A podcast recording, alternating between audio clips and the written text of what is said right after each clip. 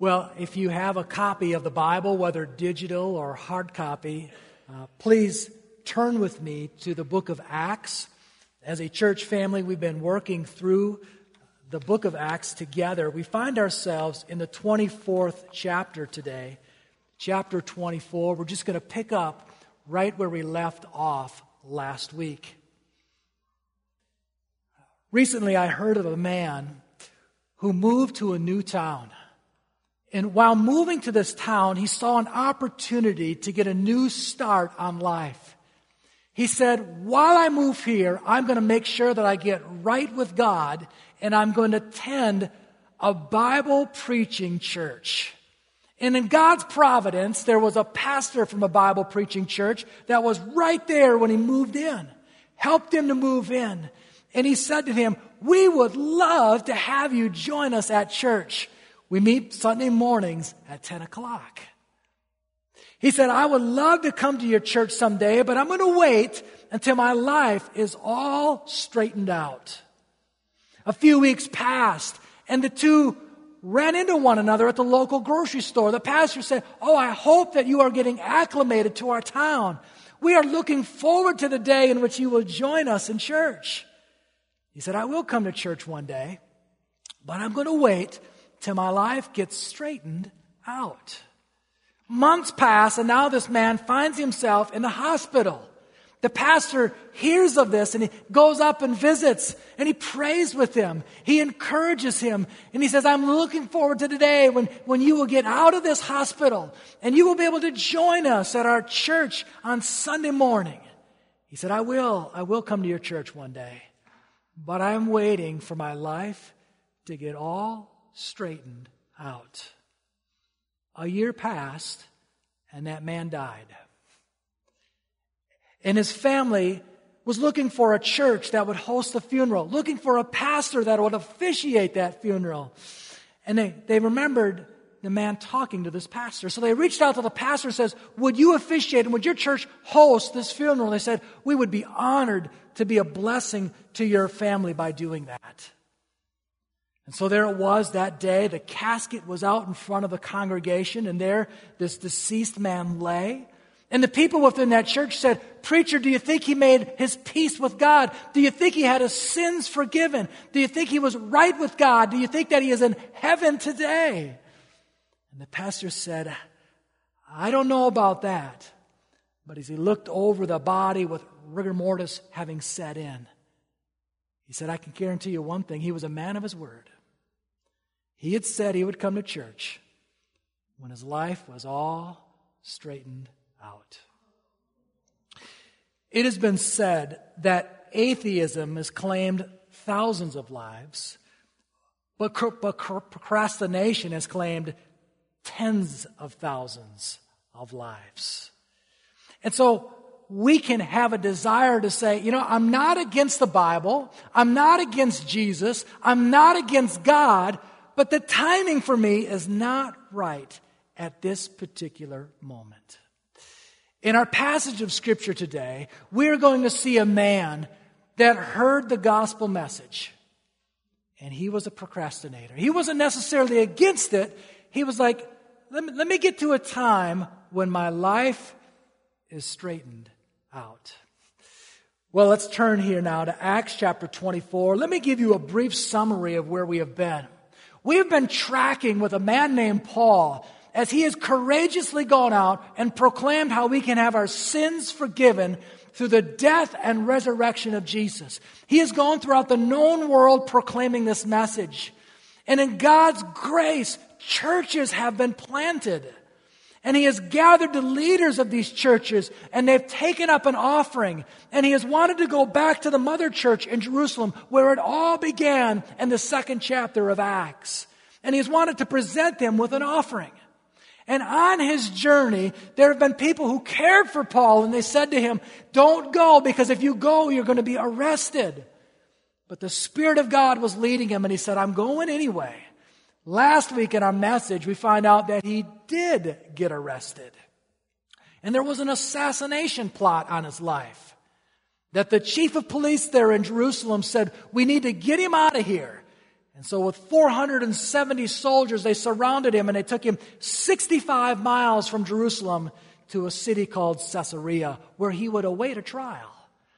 And so today, in chapter 24, we get to read of that trial. I don't know about you, but I live in a family where my wife and all my boys love these action movies. I like more lawyer movies. And so I love this passage today as we examine this case that is being brought before Paul. Let's look here at Acts chapter 24, beginning in verse 1. And after 5 days, the high priest Ananias came down with some elders and a spokesman, one Tertullius. They laid before the governor their case against Paul. So 5 days has passed. Paul has been moved to Caesarea with these 470 soldiers that protected him.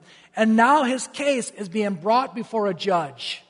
And the Jews, this Jewish Supreme Court called the Sanhedrin, from Jerusalem, many of them have made the trek 65 miles to get there for this trial. In fact, we see Ananias, the high priest, the corrupt one, is present.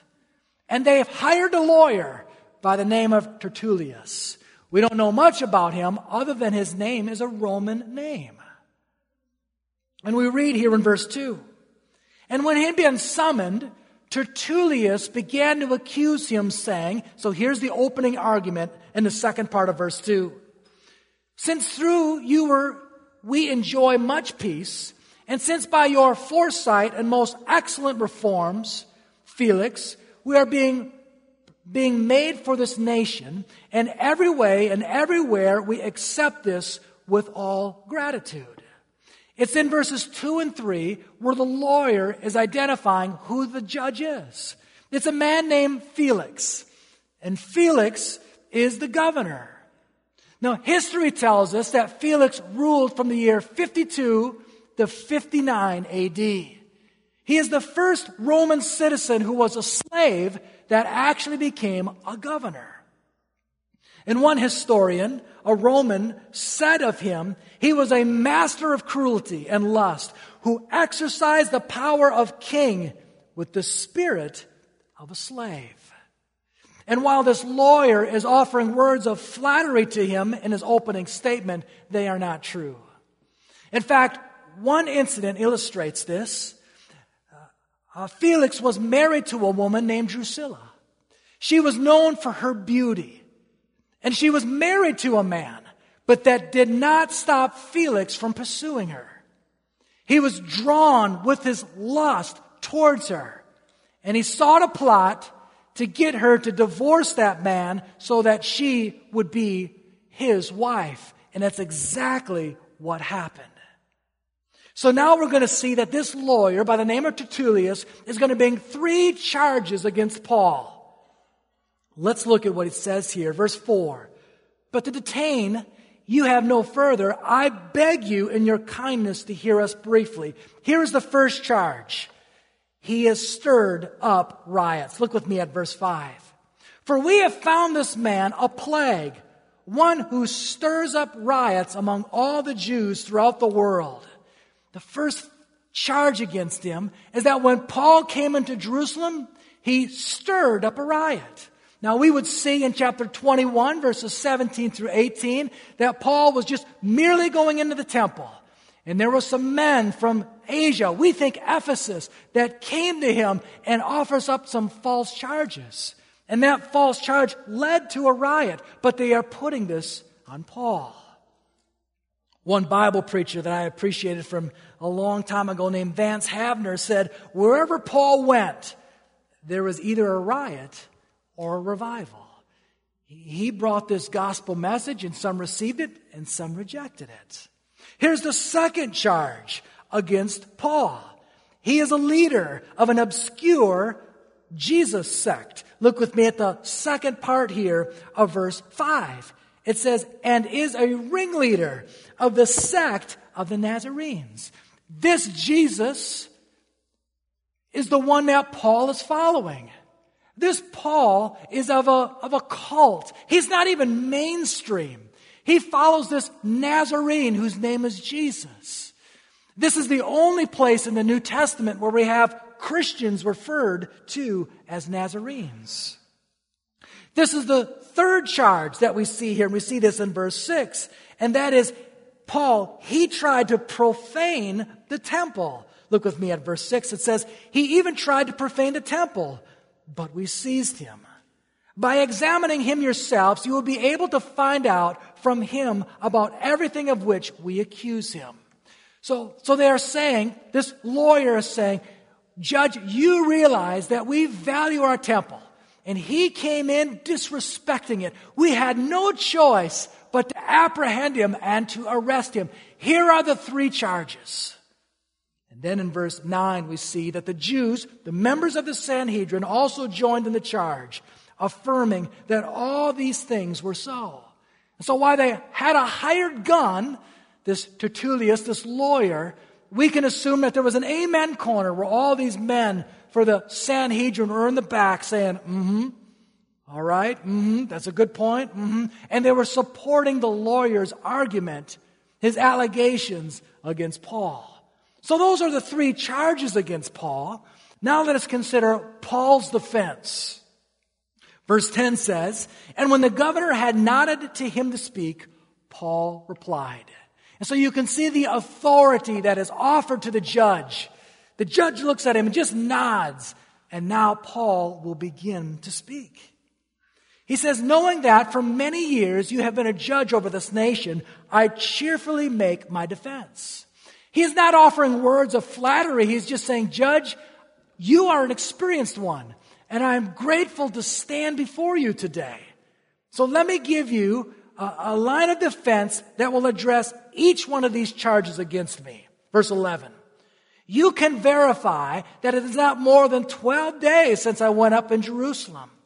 And they did not find me disputing with anyone or stirring up a crowd, either in the temple or in the synagogue or in the city. His first line of defense is to say, I have not sparked riots. I came to Jerusalem 12 days ago. Do the math, Judge. It took me one day from Jerusalem to Caesarea, and according to verse 1 here of chapter 24, I've been waiting in jail for 5 days, so that's 6 days that are accounted for. There's no way in the world in the first 6 days I could have stirred up such a riot that I'm being accused of today. Let me offer a second thing here. Verse 13 says, Neither can they prove to you what they now bring against me. Verse 14 says, But this I confess to you. And so at this moment, Paul is offering a confession. If you are like me and you love those old movies that take place in a court trial, at this moment, in those old black and whites from the 40s and 50s, there's the press. They got this large camera with this massive flash, and someone's dashing out the court doors, and they're going to the payphone and saying, Hey, we've got a confession. Put it on the front page in full black block letters. Paul confesses. Well, what does he confess? Look at what it says here in verse 14. But this I confess to you, that according to the way, which they called a sect, I worship the God of our fathers, believing everything laid down by the law and written by the prophets, having a hope in God, which these men themselves accept, that they will be a resurrection of both the just and the unjust. So I always take pains to have a clear conscience toward both God and man. What is he confessing? He is confessing that he worships the God of the fathers. As he looks around at these Jews, the members of the Supreme Court, he says, I worship the God that they worship. I believe the Scriptures. It says here, believing everything laid down by the law and written in the prophets. I believe what the Scriptures say. He is confessing to the judge. I believe that this world was created by God. God spoke it into being. I believe in the flood. I believe in Moses. I believe that he parted the Red Sea and the Ten Commandments was given to him. I even believe in Jonah the prophet who was swallowed by a great fish. And I not only believe these historic events, but I believe in the main message of the Scriptures, that one was to come and one would save us from our sins. This is what I believe. I confess that. He says, I do confess that I'm a follower of Jesus, for he fulfills Judaism. I even believe more than what these people believe. And he says, I walk with a clear conscience. Do you know what a clear conscience is? The word conscience is with and knowledge. As things, the Word of God is being revealed to me, I agree with it. On Friday morning, our family was gathered for a devotion. And as we were sitting in the living room, and the sun is coming up from the east and piercing through the window, because of that bright light, every smudge, every dirt is exposed on that window. Not only from our 5-year-old, but also from our cat, right? They are all there for us to see.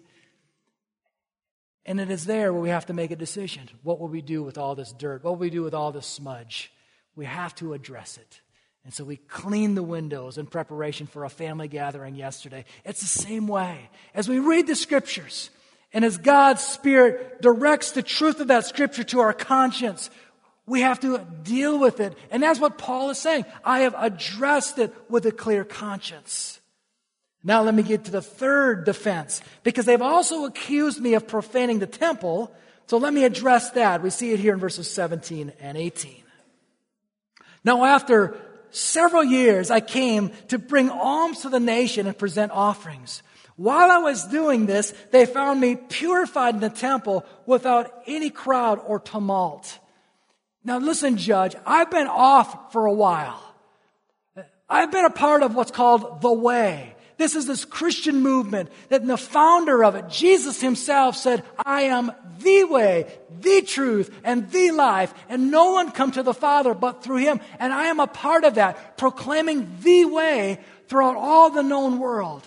And as I was doing that, we took up an offering. We wanted to bring it back to Jerusalem as kind of a stimulus package here for the famine of which they are experiencing here in Jerusalem. And while we did that, I met with a few other men.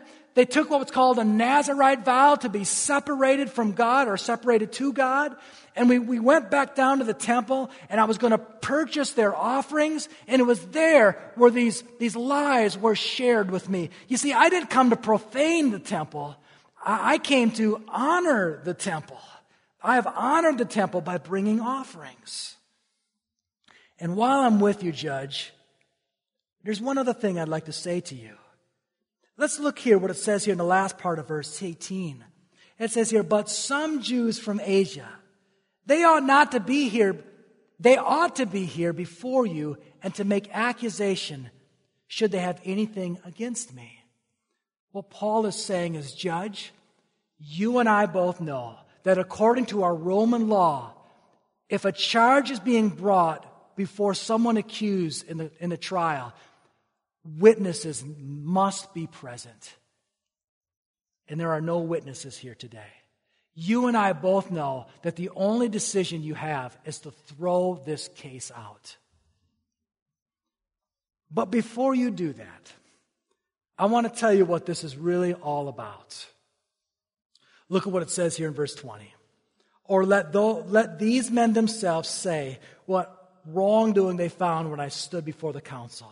Other than this one thing, that I cried out while standing among them. This is what this is all about, Judge. I want to tell you why I am here today. It is with respect to the resurrection of the dead that I'm on trial before you this day. This has nothing about me and discrediting the temple. This has nothing to do with me than speaking against the Old Testament Scriptures or about the Jewish people. This is because I proclaim that Jesus has been raised from the dead. And that's why I'm standing here today. And church family, what's taking place here is that Paul is moving from the defensive to the offensive, and he is beginning to proclaim the gospel to this judge. So what became of this? Let's look at verse 22. But Felix, having a rather accurate knowledge of the way, put them off, saying, when Lysias the tribune comes down, I will decide your case. Now Lysias is the chief of police from Jerusalem that sent them to Caesarea. Verse 23, then he gave orders to the centurion that he should be kept in custody, but have some liberty, and that none of his friends should be prevented from attending to his needs. So Paul was not being sent to Alcatraz here, but rather there would be Roman soldiers that would do 6-hour shifts, and they would be strapped up or chained to him. But people could come and visit, people could meet his needs, people could bring food to him. So there you have your trial. Oh, wait. There is another trial that's about ready to take place. Look with me at verse 24. After some days, Felix came with his wife Drusilla, who was Jewish. And he sent for Paul and heard him speak about faith in Christ Jesus. Now, at the beginning of this message, I told you about the judge, the governor, Felix, how he had this drop-dead gorgeous wife named Drusilla, who he connived in getting to divorce a man so that he could have her. Now, this Drusilla woman had some royal blood in her veins. She had a great-grandfather who was named King Herod, who was responsible for killing a whole bunch of children in Matthew 2 to stamp out a threat against Jesus when he was born. She had a great-uncle who was responsible for killing John the Baptist. She even had a dad that was responsible for killing the apostle James in Acts chapter 12. And it says here that she was a Jew. And she would have been acquainted with Jesus and who he was. Her family had tried to kill the whole movement. And probably one day after coming home from work from her husband, Felix said, I had a hard day today. This guy named Paul is preaching about this Jesus being raised from the dead. You know, I've heard about him. I've heard about him my whole life. I'd like to hear what he has to say. So you have Drusilla and Felix, and it says they sat down with Paul. And you notice how they summarized it there? They heard him speak about faith in Christ Jesus. That's a great summary of what we call the gospel. A few days ago, Ginger, our administrative assistant, said, hey, we got a voicemail, we got an email, someone has called outside the state. They used to attend Highland Crest, and now they have someone that's in the ICU of a local hospital, and they're wondering if you would go up and share the gospel with them. Well, just on Monday, I was praying, God, would you allow me to share the gospel with someone this week? And so when that email came across, I thought, well, here is an answer to that prayer. So I go up to the ICU, and here is a woman with oxygen over her face. And I introduce myself, and she is of sound mind. And I made small talk, and I asked, I said, God forbid something were to happen to you and you were to die. Do you know where you would spend eternity? And she said, I have no idea. I said, well, if you were to stand before God, and God said, why should I let you in? How would you answer that? She said, well, I've lived a good life. I am a good person. I said, well, can I talk to you a minute about that? Are you familiar with the 10 Commandments? Have you ever lied? Oh, yeah. Have you ever stolen? Oh, yeah. Have you ever taken God's name in vain? Oh, yeah, I've done all of that. Well, where do you think guilty people go when they die? Heaven or hell? Oh, I'd be going to hell. I said, do you know what Jesus has done for you? He has taken your judgment upon yourself. He's taken it upon himself so that by faith you could have his righteousness and you could go to heaven. It's by faith in Christ. I said, imagine you were in an airplane and you were thrown out of the airplane, and the only thing that would save you from death would be you clinging to a parachute. Well, Jesus is that parachute. You need to cling to him. And he can save you from eternal death. And so we see here in our passage that there is a new trial, verse 25, where God is the judge, and he's going to judge Felix. Look with me at verse 25. And as Paul, as he reasoned about righteousness and self-control and the coming judgment. So there are three charges that are going to be brought against the judge. The first charge is that Felix lacks righteousness. I don't know about you, but the scripture says that all of us lack righteousness. Romans 3 verse 10 says, none is righteous. No, not one. And in Genesis chapter 18, there's this wonderful little story of Abraham having a heart for this town called Sodom. And he says to the holy God, God, if there were 50 righteous people in this city, would you not bring judgment and wrath on this city? And God says, oh yeah, if there were 50, I would not do it. And so he says, well, how about 45? If there were 45 righteous people in Sodom, would you refrain from bringing judgment? Yeah, I wouldn't bring judgment if there were 45. Well, how about if there were 20? If there were 20 righteous people in the city, would you destroy it? No, I wouldn't destroy it for 20.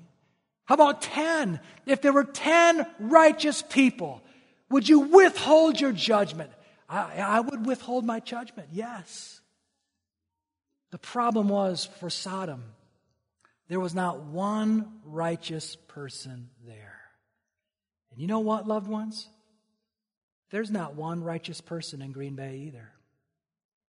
Or in De Pere, or in Pulaski, or wherever else. The Bible says there is none righteous. If our righteousness were like a paper pencil test of 100 questions, and we stood before the righteous teacher, God himself, he would demand perfection. We would have to have all 100 of them correct. But there is not one person here that would. You might get 4 right. I might get 3 right. Someone over here might get 20 right. But all of us would not be able to live up to that standard. Except for one. And that is Jesus. He has come and he's gotten all of those right. And you know what he offers? He offers his test to you. Where you lack righteousness, he says, Chad can have mine. Moses, he can have mine. Lance, he can have my test. And when the great teacher judges, when the great teacher examines our test, he sees Jesus' righteousness, not yours. Romans 3, verse 21 says, but now the righteousness of God has been manifested apart from the law. Although the law and prophets bear witness to it, we are not made righteous by trying to obey God's commands. The righteousness of God is through faith in Jesus Christ for all who believe. So the first charge that Paul is bringing against this judge is he lacks righteousness. But God provides righteousness through Jesus.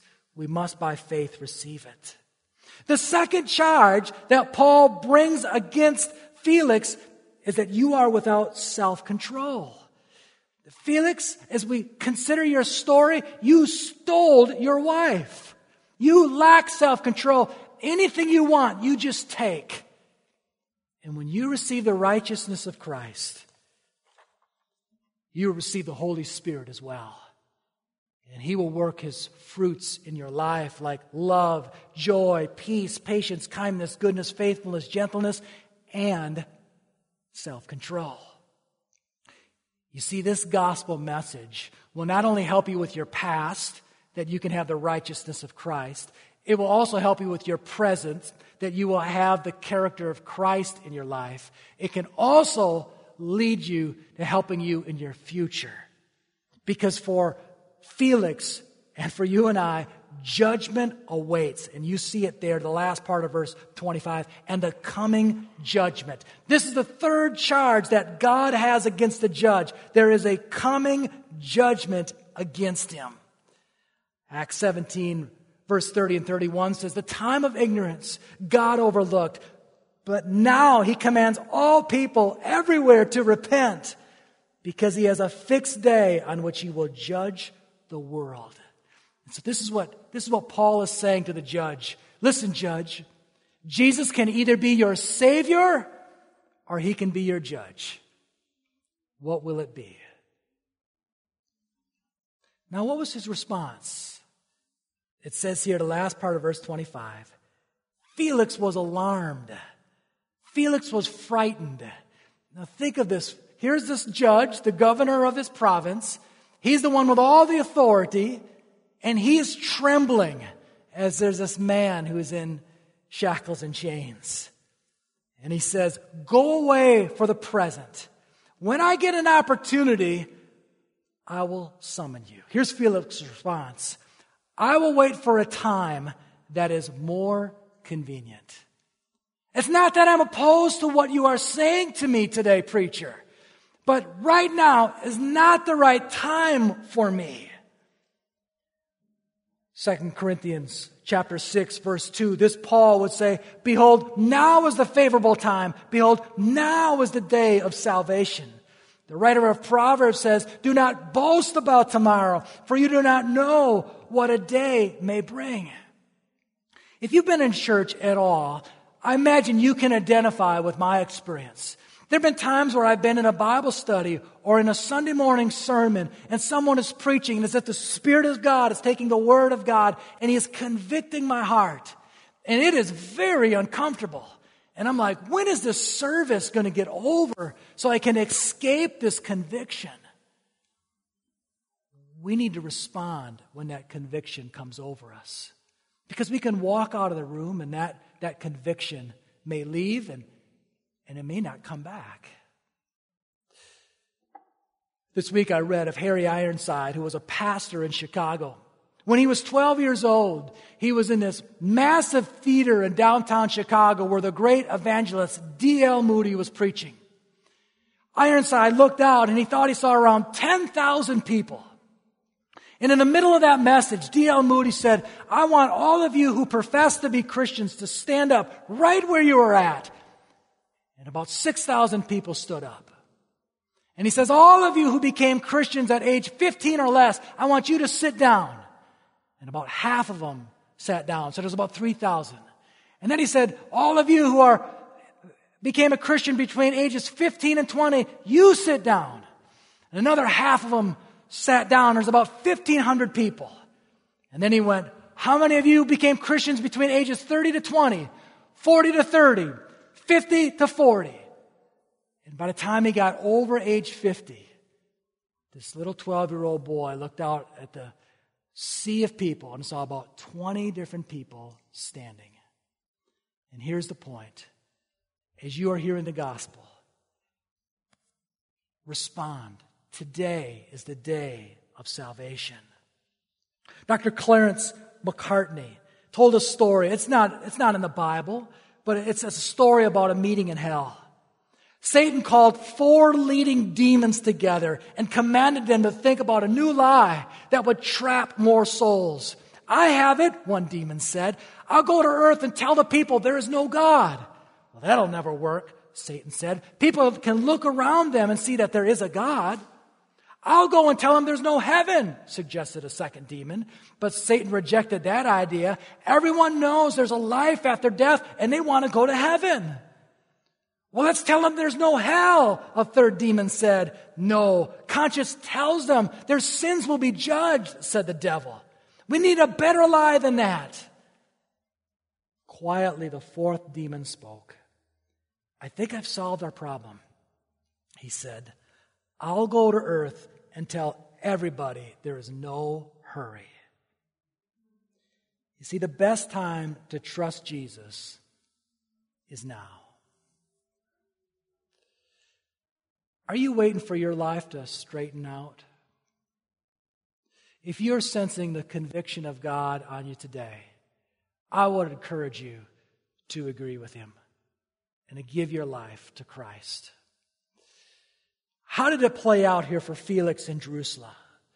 There is no record in the Bible or in history that they trusted Christ.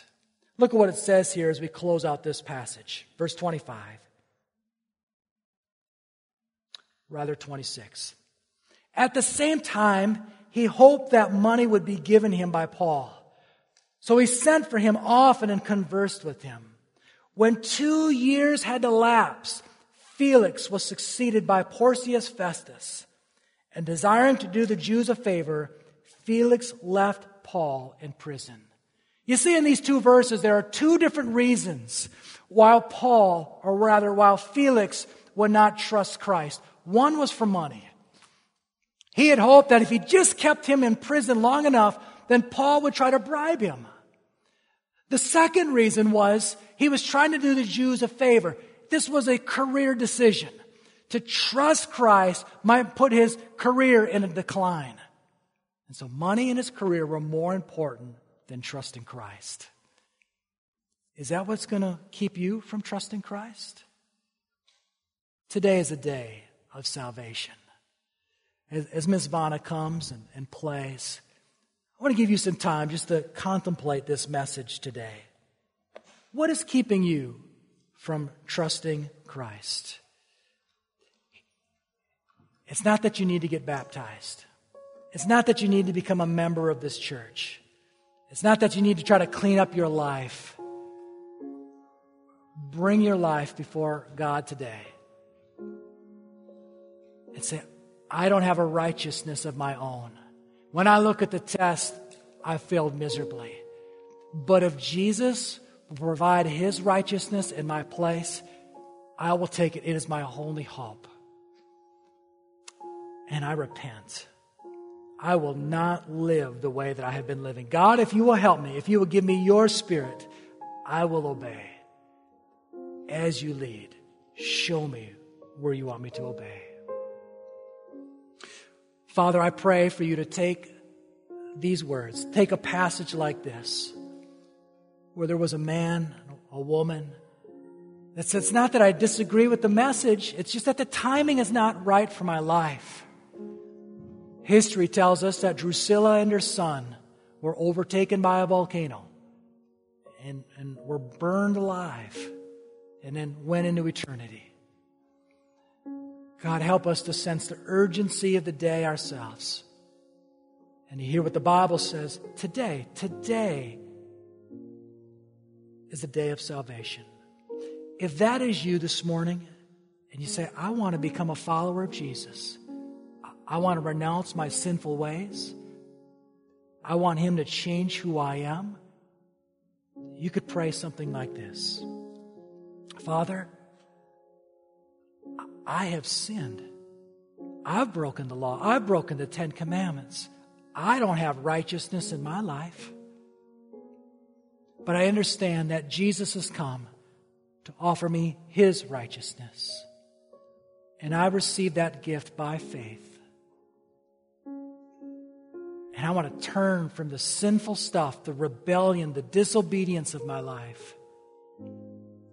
And if you will enable me from this day forward, I will obey you. If you give me your spirit and empower me to do that. In Jesus' name, amen. You know, if you have prayed that and you've been born again, God is going to radically change you. He has radically changed you already. Here's what a fruit looks like. You're going to have a desire to read the Bible, a desire to be around other Christians, a desire to proclaim to others what Jesus has done to you as well. You're going to have a desire to pray. Say, God, what is it you want of my life? If you've trusted Christ today, I would encourage you to let someone know immediately. In fact, as we stand here for the song of invitation, you may come down and say, Chad, I did that today. Today I'm now a follower of Jesus. I'll be right here. I'd be happy to greet you. If there's another way that I can serve you, bless you, if there's a way I can pray for you, I'd be happy to do that as well. Let's stand together and let's sing. I've decided to follow Jesus.